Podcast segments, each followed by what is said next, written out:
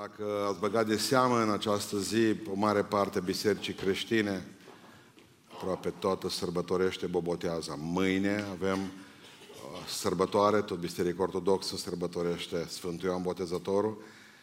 Uh, în dimineața aceasta m-am gândit ca să vorbim despre Ioan. Poate că e bine măcar o dată pe an să vorbim despre Ioan Botezătorul și de seară vom vorbi despre în Iordan, botezându-te tu, Doamne, închinarea trei inimi s-a arătat. Ziua în care Hristos s-a botezat, ziua în care Domnul nostru a fost recunoscut de Tatăl și porumbelul s-a așezat deasupra și a spus, acesta e Fiul meu, preabit în care îmi găsesc plăcerea, a zis Dumnezeu. Și tot ziua în care satana, în momentul în care, că totdeauna diavol apare după porumbel, dacă ați băgat de seama. Da? Haideți să deschidem cuvântul Domnului Evanghelia după Ioan, de unde citim uh, de la capitolul 1, versetul 19. Ioan, capitolul 1, versetul 19 în jos. Iată mărturisirea făcută de Ioan când iudeii au trimis din Ierusalim pe niște preoți și leviți să întrebe Tu cine ești? El a mărturisit și n-a tăgăduit. A mărturisit că nu este El Hristosul. Și l-au întrebat, dar cine ești? Ești Ilie? Și a zis, nu, nu sunt.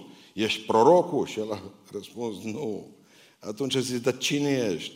Ca să dăm un răspuns celor ce ne-au trimis. Ce zici tu, dar, despre tine însuți?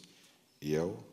A zis, el sunt glasul celui ce strigă în pustie. Netezis calea Domnului, cum a zis prorocul Isaia. Trimiși erau din partea fariseilor și ei n-au mai pus, i a mai pus următoarea întrebare. Atunci de ce botezi dacă nu ești Hristosul, nici Ilie, nici prorocul? Drept răspuns, Ioan a zis, eu botez cu apă, dar în mijlocul vostru stă unul pe care voi nu-l cunoașteți. El este acela care vine după mine și care este înaintea mea. Eu nu sunt vrenic să-i dezleg cureaua încălțămintelor lui. Aceste lucruri s-au petrecut în Betabara, dincolo de Iordan, unde boteza Ioan. A doua zi Ioan a văzut pe Iisus venind la el și a zis, iată mielul lui Dumnezeu care ridică păcatul lumii. El este acela despre care ziceam, după mine vine un om care este înaintea mea, care era înainte de mine. Eu nu-l cunoșteam, dar tocmai pentru aceasta am venit să botez cu apă, că el să fie cunoscut lui Israel. Ioan a făcut următoarea mărturisire. Am văzut Duhul pogorându-se din cer ca un porumbel și apropiindu-se peste el. Eu nu-l cunoșteam, dar cel ce m-a trimis să botez cu apă mi-a zis, acela este care vei vedea Duhul pogorându-se și oprindu-se, căci este cel ce botează cu Duhul Sfânt. Și am văzut lucrul acesta și am mărturisit că El este Fiul lui Dumnezeu.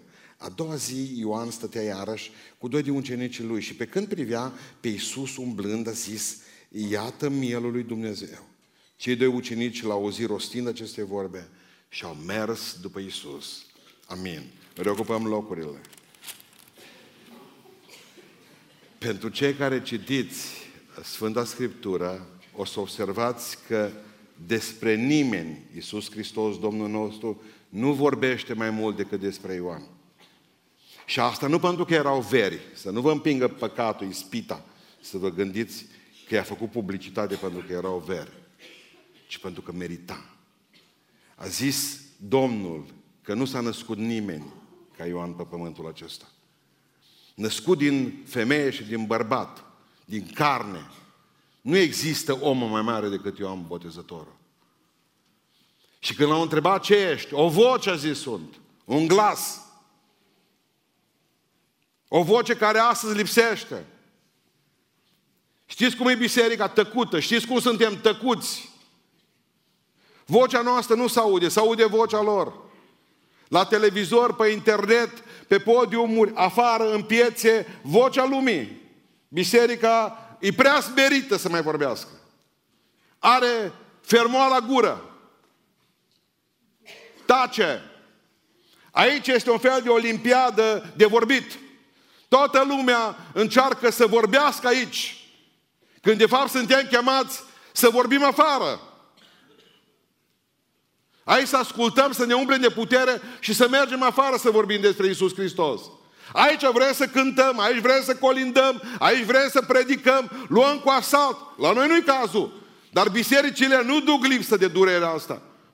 Toată lumea vrea în biserică în două ceasuri să vorbească, să spună ceva. Afară suntem tăcuți. Aici în biserică mulți suntem pitbulli, afară pe chinez. Când l-au întrebat ce ești, o voce și o strig afară. O voce sunt, asta sunt. Un hipiot. Că nimeni nu l-ar primi în biserică. Nimeni n-ar vrea să aibă de face cu un asemenea om ciudat în comitetul bisericii. Netuns, nebărberit, cu haine ciudate pe el, pe, pe evrei care se considerau foarte sfinți în general. Pri, îl priveau pe Ioan, evrei îl priveau pe Ioan ciudat. Băi, dar pe ăsta de unde o căzut, mă? Și știți cum au zis? Fiul de popă! Asta trebuia și la taică so. Un asemenea fiu, uite ce e asta din popi. Automat, orice carte o judecați în două secunde după coperți. V-ați dus, coperta e bună, urâtă, frumoasă, CD-urile judecăm după muzică, de muzică, după ceea ce au pe ele afară. Omul după fățișare, imediat știm, nu ne place, ne place, împușcați nu-l împușcați, de departe. Ce ești? O voce, zice Ioan. Suntem la cina Domnului în dimineața aceasta și aș vrea să analizăm puțin ce fel de om a fost, ca să ne dăm seama prin comparație ce fel de oameni suntem noi, ca să putem să vedem dacă luăm cina sau nu astăzi. Pentru că Biblia spune fiecare să se cerceteze pe sine însuși. Amin? Ioan Botezător spune cuvântul lui Dumnezeu că a fost un om. Un om ce a reușit performanță să aibă un sens pentru viață. Să dea sens vieții lui. Spune cuvântul lui Dumnezeu că în momentul în care l-au întrebat cine ești, a zis, eu sunt nimeni, dar vreau să vă spun ceva. Sunt trimis. Cel ce m-a trimis pe mine, zice Ioan, eu trăiesc pentru că cineva m-a trimis. Am un scop în viață, sunt trimis celuia care trimite, care zice duceți-vă în toată lumea și vorbiți despre mine. Faceți în publicitate, vorbiți oamenilor să se pocăiască, să se întoarcă la mine. Eu am un rost al vieții. Sunt trimis de Dumnezeu pe pământul acesta cu un scop să vorbesc tuturor oamenilor despre dragostea Lui. Dacă îi întreb ce faci, nu știu, zice. Pentru ce trăiești? Să mâncăm chifteale să ne căsătorim, să facem prunci, să săpăm o fântână, să plantăm un pom, să facem o casă. Dar asta fac și termitele. Ce ești? O voce și Dumnezeu m-a trimis. Dumnezeu l-a trimis pe Isus. Isus ne trimite pe noi să mergem undeva să rupe firul, că Isus a venit, noi nu mai mergem. Șapte mii de oameni mor pe oră. Șapte mii. 12 mii 14.000 în două ceasuri. Vreo 17, 16, 17 mii mor până terminăm noi slujba asta. 7 mii de oameni mor pe glob pe oră, dintre care 6 mii de oameni n-au auzit despre Hristos. De Coca-Cola știe toată lumea. Șapte mii de oameni mor pe oră, dintre care șase mii de oameni mor fără să fie auzit de Hristos. Habar n-au, trăiesc acum pentru lumea aceasta, mănâncă, oamenii nu au sens al vieții pentru că oamenii care ar trebui să aibă sens pentru viața lor nu reușesc să vorbească oamenilor despre că Iisus Hristos e sensul. Și undeva să rupe totul, undeva să pierde. Dumnezeu să ierte tăcerea noastră. Dumnezeu să ierte viața noastră fără sens. O voce zice, ce îndreaptă oamenii nu spre mine, că noi am îndreptat spre mine, zice, nu îndrept spre mine, ci spre Hristos. Nu spre biserica noastră. Veniți la noi la ortodoxi, biserica singura, biserica adevărată. Veniți în religia noastră, veniți la noi la pentecostal. Nu îndreptați oamenii spre biserica voastră, că nu există biserică care nu va arde pe pământul acesta. Îndreptați oamenii spre Isus Hristos. Bisericile se înalță, se ridică, trăiesc și mor. Hristos e veșnic. O voce sunt. O voce, zice Ioan, eu să mă micșorez, că el să crească. Nu mai poate fi văzut Isus de atâta mărime de la noi, de atâta mușchi umflați prin biserici. Fiecare buricul pământului, centrul universului. De ce credeți dumneavoastră că nu l-au putut iubi oamenii pe Copernicus? Ani de zile au luat, sute de ani. Mii de ani, de fapt, au fost când au luat de bună teoria lui Aristotel, care a spus că pământul e buricul universului. Pământul e centrul Universului. Totul se învârte în jurul Pământului nostru. Când a venit Copernicus, om al lui Dumnezeu, om care credea în Dumnezeu, se ruga două, trei ore pe zi. Și a spus, nu, Pământul nu e centrul Universului. Pământul, zice, e numai un gândac în universul acesta. Nimeni nu l-a iubit. Și de ce nu l-a iubit ce a spus Copernicus? Pentru că noi, fiecare dintre noi, băi, eu cineva. Eu am ceva, eu am ceva în mine grozav. Spune cuvântul lui Dumnezeu că eu știu că Iisus Hristos botează cu Duhul Sfânt. Eu știu că cea mai mare realizare a unui om, ascultați-mă, în, în, în, în viața aceasta, cea mai mare realizare a unui om este să-L cunoască pe Hristos și Hristos să umple omul acela cu Duhul Sfânt. Celelalte sunt adiacente, sunt complementare dacă vreți dumneavoastră, sunt secundare dacă doriți mai bine. Și banii, și casa, și familia, și cariera, și toate sunt secundare. Cea mai mare cea mai mare binecuvântare a unui om și cel mai puternic sens al vieții unui om este să-L cunoască pe Hristos, puterea învierii Lui și Hristos să-L umple cu Duhul Sfânt. Știa, când vorbea Ioan despre botezul cu Duhul Sfânt, ce nu știa mai bine ca el? Că spune Biblia că era plin cu Duhul lui Dumnezeu încă din pântecele mamei lui. Dădea șuturi la maică sa. Zice că a tresăltat copilul în pântece. A slujit șase luni de zile. Ciudat. Altfel de mâncare, altfel de anturaj, altfel de haine, separat complet de lume. A slujit șase luni de zile. N-a considerat că e puțină slujirea. Că nu contează cât trăiești și nu contează cât slujești, contează cu ce intensitate slujești. Le-am spus studenților o, o, ieri o poveste rusă despre o lumânare. Nu, erau mai multe lumânări. Un om avea acasă lumânări roșii, verzi, lumânări cu scoici, lumânări cu trandafiri, lumânări cu globulețe, lumânări cu... Și o lumânare simplă, o simplă, urâtă. De aia care se cumpără cea mai leznă pe care o ducem la biserică. Și o stătea lumânarea acolo și era destul de întuneric. Lumânarea se uita la aia roșie, se uita la aia verde. O, zice, asta cu scoici, asta vine direct la vama veche. Și ea să privea nesemnificativ. Bă, fii atent, e și mai subțire ca celelalte. Se vede că sunt făcut probabil din resturi. Ce mai rămas la celelalte. Și era tot întuneric afară. Și la un moment dat a venit un tip în față. Vă zice, burtosul ăsta cine Oare ce vrea? Și burtosul a scos o cutie de chibrituri și când acolo nu mai era numai un chibrit în el. Frâșc, nimic. Frâșc, s-a făcut pătrat, știți, partea de rotundă, fosforul. Frâșc. Și a dintr-o dată, și-a mers. Mă, mă aprinde pe mine. Știa nu că pe mine nu cu scoici, nu cu globulețe, nu roșie, nu verde, pe mine. Ei din urmă primii. Și din toată s-a luminat în, încăpere. Wow! Fii atent. Bă, bă, m-au prins pe mine și am luminat. Nu numai atâta, mâna au luat-o și au prins cu lumânarea urâtă și lumânarea urâtă au prins că nu mai erau chibrituri. Și lumânarea roșie și cea verde, și cea cu scoici, și cea cu bile. Și zice, sper că mă stânge acum. Și zice el, nu. Și-o împlântat-o și lumânarea tot ardea și să vezi, parcă zice că mai mică. Ăsta muși mică și slabă. Visul, ă, ă, ce se întâmplă? Parcă pierd. Și înainte de a pieri și a se stinge complet, și-o dat seama că e creată ca să ardă și să piară.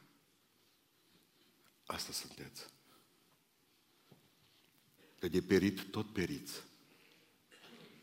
Pe masă de spital, doctori, cuțite, foarfeci și rubelniță de 14, lasere. De perit tot perim, în casă, în pat, înnecați cu cozonac, cu jumări, în mijlocul familiei, departe de ei, înnecați în criș, înnecați în droguri, în băutură, de perit tot perim. Dar întrebarea este, ce facem cu viața noastră? Până pierim. Suntem consumabile, n-ați băgat de seamă. Și lumina, și sarea. Suntem o lumânare, creată cu un singur scop. Să ardă, să aducă lumină undeva, să încălzească pe alții, să lumineze. De lumânare nu-ți dai seama până când nu se oprește becul, curentul electric cade. Mă, unde am pus lumânare de la nuntă, toată lumea. Îți pare rău că n-ai avut 8 nași atunci. A slujit șase luni. Nu cât, ci cum. În dimineața asta la cina Domnului este sens pentru viața mea. Pentru ce trăiesc pe pământul ăsta? Părinții ne-au spus pentru ce noi trăim, să-i facem umbră pământului. Acum trebuie să găsești un sens dincolo de taică tău, dincolo de maică ta. Pentru ce trăiesc? Trăiesc ca să-L pot binecuvânta pe Domnul și să vorbesc și altora despre dragostea Lui. Ce ești? O voce. Atât. Al doilea lucru, Ioan era un om lipsit de mândrie. L-au întrebat, ești Mesia? Gândiți-vă că așteptau pe Mesia de 400 de ani. Amu era momentul să zică, mă par coleacă. Evrei așteptau pe Mesia de 400 de ani. Toți adunau în jurul lui Ioan și ziceau, e Mesia, e Mesia. Hai că el e, el examănă. Deschideau toți Bibliile să vadă ce-o zis, e Mesia, are putere, e direct, nu cruță pe nimeni, e Mesia, e singur, în 400 de ani nu mai ieșit niciunul ca el în puterea asta. Toți tremurau, ești Mesia, deschideau pe cărți. Putea să zică, normal. Știi ce a zis? A-a, nu sunt. A, atunci poate ești Elie. Că scrie în cărțile noastre că vei veni la sfârșit în Duhul și în puterea și ai a lui Elie. Ești Elie, profetul? Că știi că noi facem și evrei până astăzi, până dimineața asta, pun la masă tacămuri pentru Elie. Fiecare evreu așteaptă ca Elie să vină în casa lui. Ești Elie? Nu sunt. Atunci ești profetul din Deuteronom, capitolul 18. Ești prorocul ăla despre care vorbește Moise. Am nici măcar un proroc. Nu sunt nici proroc, zice Ioan. Dar atunci, cine ești? O voce, n-ați auzit. Sunteți surzi? Un glas. Cel care a fost astăzi dimineață, zice Ioan, o zis, eu sunt. El e marele, eu sunt. Și eu sunt marele, nu sunt. El e Mesia. După El să mergeți. El e totul, eu sunt nimic. Umilință, cap plecat. Să zici că nu ești nici Mesia, nici Ilie, nici prorocul. În lumea noastră, când toți vor să fie centru, miezul, numărul unu, nici sandalele, zice Ioan, nu sunt vrednic să le desleg. Dacă și robilor li se părea ciudat să facă lucrul ăsta. El zice, nu-ți vrednic nici cât un rob, nici cât cel mai neînsemnat rob. Ferește-ne, Doamne, de mândrie. Că poți să n-ai nimic, numai o sobă spartă acasă și poți să fii mândru. Cu un leu în buzunar poți să fii mândru. Există nu numai mândria poziției, există mândria înfățișării, există mândria religioasă, există mândria de neam, tata a fost birău, există mândria de... Oameni buni, opriți-vă! Ca biserica noastră nimeni, ca în zona noastră culturală nimeni, ca la noi nu cântă nimeni. Ce oameni ce slavi sunt! Cel mai mare vânzător din uh, țara noastră, am uitat cum îl chema, ambulant, Știți cu ce se duce la români? El căra două genți, cu tot felul de porcării din astea. O și cumpăra parcă o soră la noi din biserică un fier de călcat, o exploda casa, nu mai rămas toată și fierul de călcat și tot. Dar știți, de exemplu, cum se ducea și lua toți? Lui goleau gențele în beiuș. El mergea, spunea la toată lumea, zice, hai să spun ceva, zice, uite, am în geantă ceva ce vecinul tău nu-și poate permite. Hai să-ți arăt ceva ce vecinii tăi nu-și pot permite niciunul. Și tu îți permiteai. Tu vrei să le faci vecinilor tăi să moră la balcon. Ei să uitau să vadă, deschidea geanta. O vreau și pe asta, și pe asta, și pe asta, și pe asta. Își pot permite Iisus? Nu, numai eu. Spor la călcat. Apropo de călcat, îmi spune o soră, scrie o seară o scrisoare, să vă spun la ce suntem buni. Zice, am cinci bărbați în casă soțul și patru feciori. Toți au nevoie de călcat cămașa într-o clipă. Zice, pastore, când văd muntele de haine care trebuie să le calc, Dumnezeu să vă binecuvinteze, zice că v-am descoperit de un an de zile. Așa de bine calc hainele, zice, când vă ascult pe voi.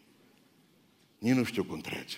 Muntele tot mai mic, tot mai mic și tot mai mic. Vedeți ce efect aveți? Oamenii dintr-o dată sunt liniștiți. Muntele li se pare mic. Călcătorul li se pare fierul de călcat sprinten. Continuați, prieteni, că duceți pace. Într-o lume de oameni mândri, care vor fiecare, ca noi, ăia, eu nu vreau să mă asociez cu ăia. Cu ei niciodată.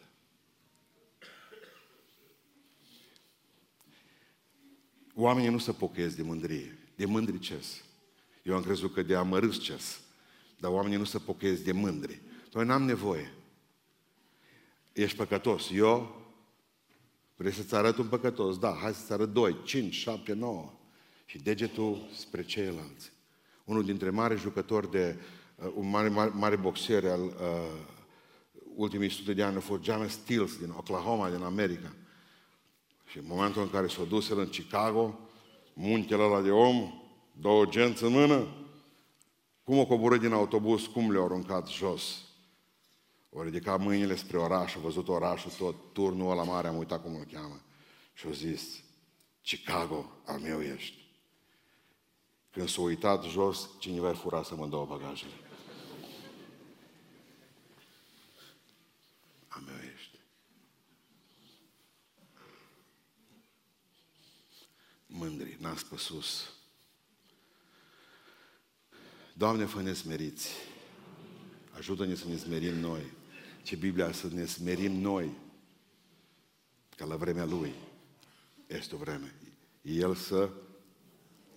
Și mai este ceva. Mai bine să ne smerim noi decât să ne umilească El. Și mereu zic și pentru nepocăiți. Nu uitați, prieteni, că tot vă vă spune în genunchi. Și atei și agnostici. Toți vă veți spune într-o zi în genunchi în fața Lui Dumnezeu. Spune Biblia că și cei pe pământ și cei sub pământ într-o zi tot va îngenunchea în fața lui Dumnezeu. Mai bine fă acum, ca să nu te pună El, să nu te oblige El. În al treilea rând, spune că a fost un om nu numai lipsit de mândrie, nu numai un om cu sens în viață, ci a fost și un om roditor. A rodit. Știți ce m-am gândit zilele acestea, fraților? Sute de oameni au zis că au venit după el. Nu au avut atâția ucenici. Gândiți-vă că el a fost omul acela care începuse lucrarea mult înainte de Isus, câteva luni. Și deja el avea adepți, ucenici. El și-a văzut ucenicii lui cum pleacă. El a văzut cum pleacă ucenicii de lângă el, s-au dus spre Domnul Isus Hristos.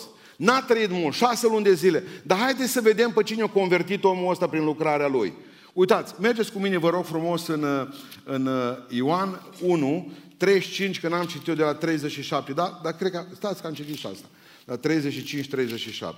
Spune cuvântul Dumnezeu așa. A doua zi, Ioan stătea iarăși cu doi din ucenicii lui. Ioan Botezătorul, Ioan Botezătorul stătea cu doi din ucenicii lui. Și pe când privea pe Iisus umblând, a zis, iată mielul lui Dumnezeu. Cei doi ucenici l-au auzit rostind aceste vorbe, cei doi ucenici. Gândiți, știți, apreciați cam cine ar fi fost unul dintre ei. Și au mers după Isus. Ioan ăsta care scrie acum e, Apostolul Ioan. Pentru că el scrie, el a fost acolo, da? Și zice așa, Isus s-a întors și când a văzut că merg după el a zis, ce căutați? Eu răspuns, rabi, care înseamnă învățătorile, unde locuiești? Veniți să vedeți, le-a zis el. S-au dus și au văzut unde locuia. Și în ziua aceea au rămas la el.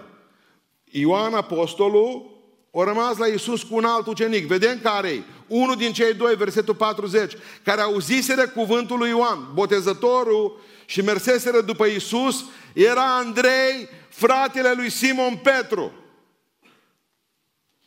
Hai să recapitulăm.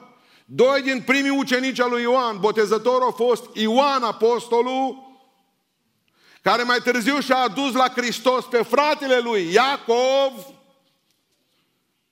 și cel de-al doilea ucenic al lui Ioan Botezător a fost Andrei, care și-a adus mai târziu fratele de trup, care se numea Simon Petru.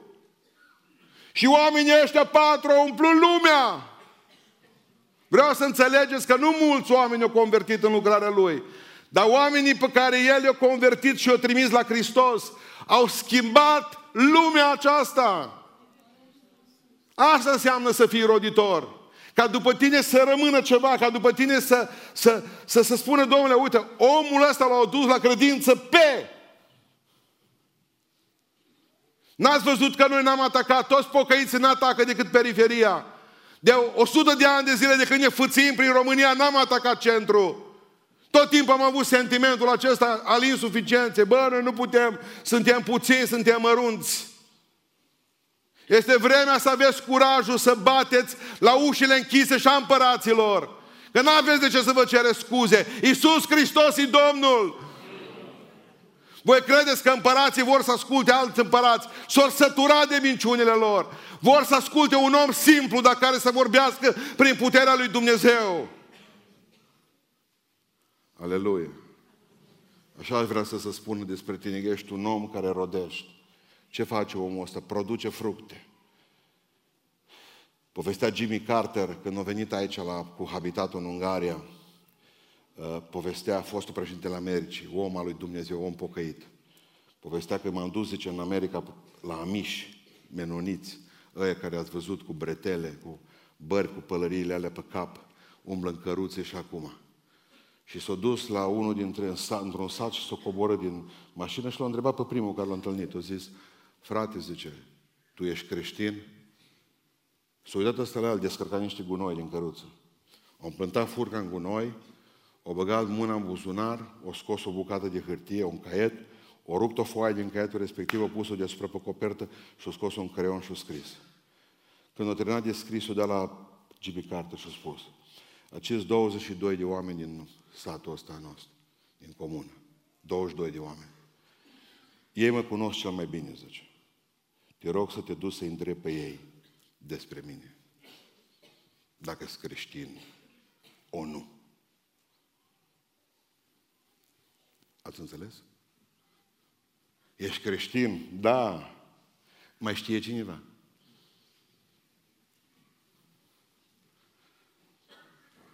Cineva mai știe de asta că ești?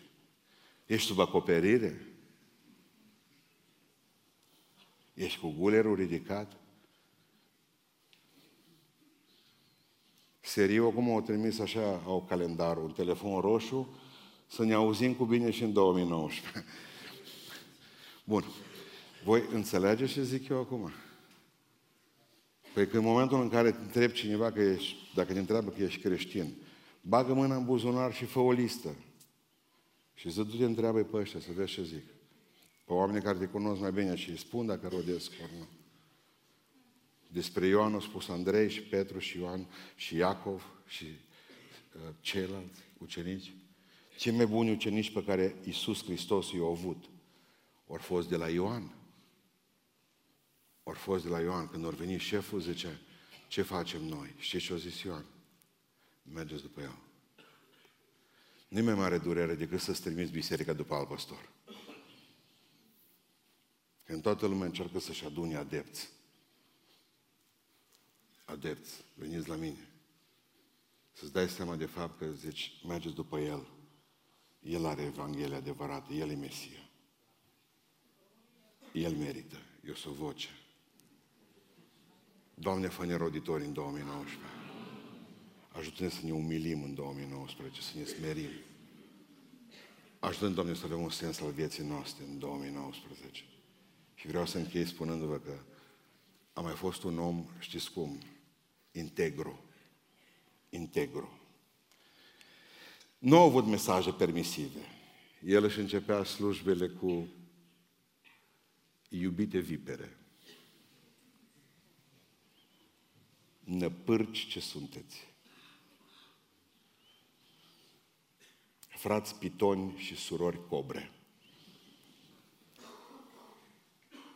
Să uita la ei și vedea omul simplu, amărât. Și ce spunea la omul ăla? Ți foame, așa ai da. Du-te și te pocăiește. Că ai iad pe pământ și dacă nu te pocăiești, bagi unul și în veșnicie. Du-te că n-ai nimic. Ești un amărât. Pocăiește-te. Vedea omul, omul bogat, nu schimba de fel mesajul. Spunea, băi, Du-te și te pocăiește că arzi tu cu conturi cu tot. Vedea preoții și le spunea frumos, voi, zice, aveți uh, cădealniță. Tămâie din belșug. Pocăiți-vă iute, toți. El se întâlnea cu politicienii, trei rânduri de burți, un fel de verme din ăla și ceafa, plus fălcile. Pocăiți-vă. Iadul vă mănâncă pe toți. Dumnezeu nu ține cont, zice, de vremurile voastre de neștiință. El nu și-a schimbat mesajul nici cu săracul, nici cu bogatul, nici cu preotul, nici cu politicianul. O zis, tata e popă, de-abia acum ai venit graiul, că nu are credință tata. Când o zis că se va naște un prung la bătrâneață, nu a crezut Zaharia și era la studiu despre credință. Apoi nu cred eu asta. Vrea un semn. Parcă era un pentecostal adevărat, Zaharia. El dorea semn. Nu, îți dau unul ce Dumnezeu. Te fac mut. Și voi vorbi prin semne. Semn vrei, prin semne vei vorbi. Așa îi spunea Zaharia soției lui că o iubește. Ascultați-mă, știți cine rămâne mut? Necredinciosul. Când nu crezi, Dumnezeu îți închide gura.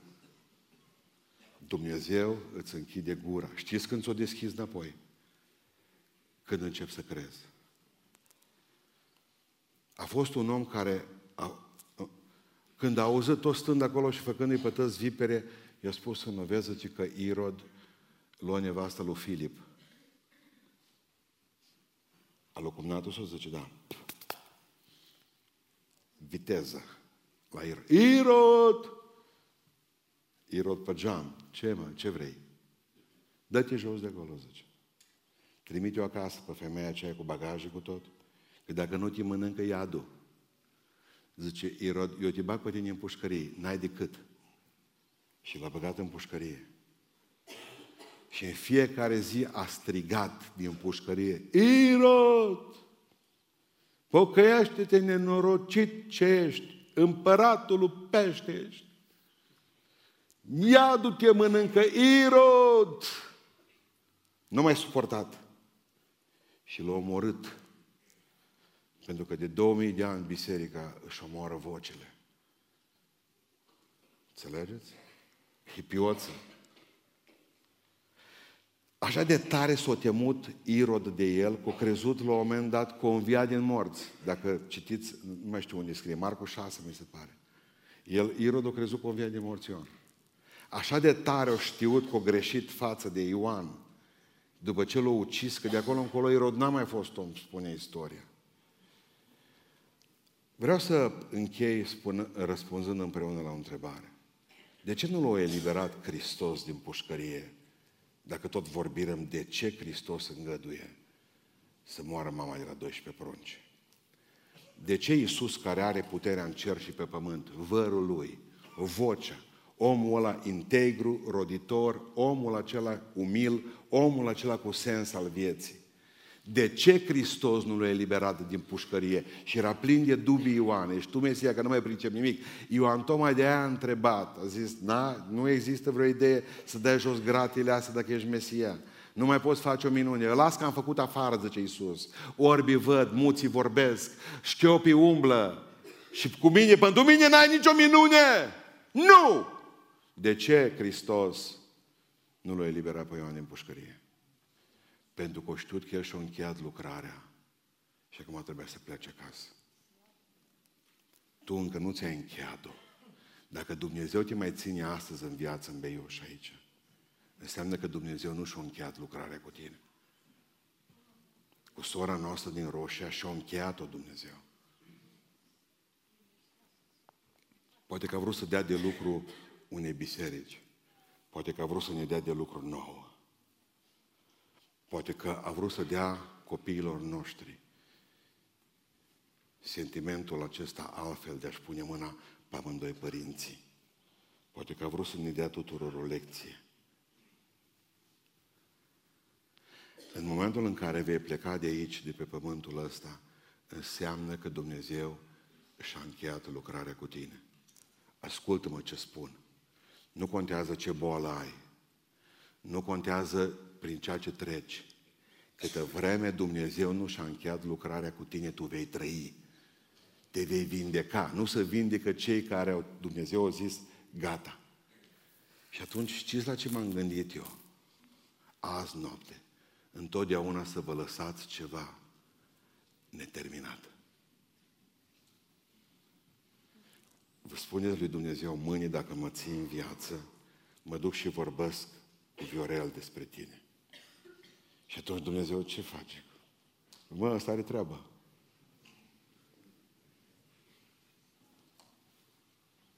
Ați observat? Dar dacă tu te culci în pace, n-ai avut treabă nici ieri, nici astăzi și nici mâine n-ai plan cu Dumnezeu. De ce chiar ține? Doar sunt pomi pentru umbră la pământ. Încă mai sunt pomi. Când l-au întrebat pe Abraham Lincoln, la un moment dat era numai senator. O venit cu o lege grea, grea. Lege cam cum numai pe vremea lui Boc să mai dat cu 25% salariile profesorilor tăiate jos. Vreau să vă spun ce a zis Abraham Lincoln când a spus ți-ai ratat viitorul de președinte cu legea asta, că nu e populară legea. Și ce a spus Abraham Lincoln? A zis așa, mai bine să fie legea asta nepopulară și să ratezi o viitorul de președinte, dar să rămân om corect. Asta e lege de om corect. Prefer să mă știe lumea de corect decât de președinte. Și știți ce a făcut Dumnezeu cu el? Pentru că a văzut că a semnat legea care l-a făcut să rămână corect pe el și pe alții, o zis Dumnezeu, lasă că te fac și președinte. În momentul în care nu vei fi omul acela care să spui, pe Dumnezeu îl pun pe primul loc. Când nu l-ai pus pe Dumnezeu pe primul loc, Dumnezeu va avea grijă ca și tu să fii pe ultimul loc în inima Lui. Ascultă-mă. Și atunci tu vei suna și va zice Dumnezeu, nu mă, că am alții în față. Oameni care încă au treburi neisprăvite. Oameni care au de lucru și mâine și poi mâine. Și dacă ne ajută Dumnezeu, cum zicea bătrânii noștri, dacă ne ajută Dumnezeu, facem și asta, și cealaltă, și cealaltă. Când ți-ai încheiat lucrarea, de fapt, ți-ai încheiat și viața. Aș vrea să ne rugăm în dimineața aceasta cu toții să spunem lui Dumnezeu așa. Doamne, mi-a spus pastorul în dimineața aceasta că Ioan a fost un om care a avut sens vieții lui. Și am învățat că sensul în viață să vorbesc altora despre tine. Mi-a spus pastorul în dimineața aceasta că un om adevărat este un om umil, smerit. Te-a pus Dumnezeu în funcție, fii smerit că tot El te dă jos de acolo. Ți-a dat Dumnezeu tinerețe, nu te uita cu nasul la sus cu aia care își pierd proteza fugind. Vei ajunge și într-o zi cu dinți în buzunar. Dacă cumva ai niște bani, nu mă aici în cimitir.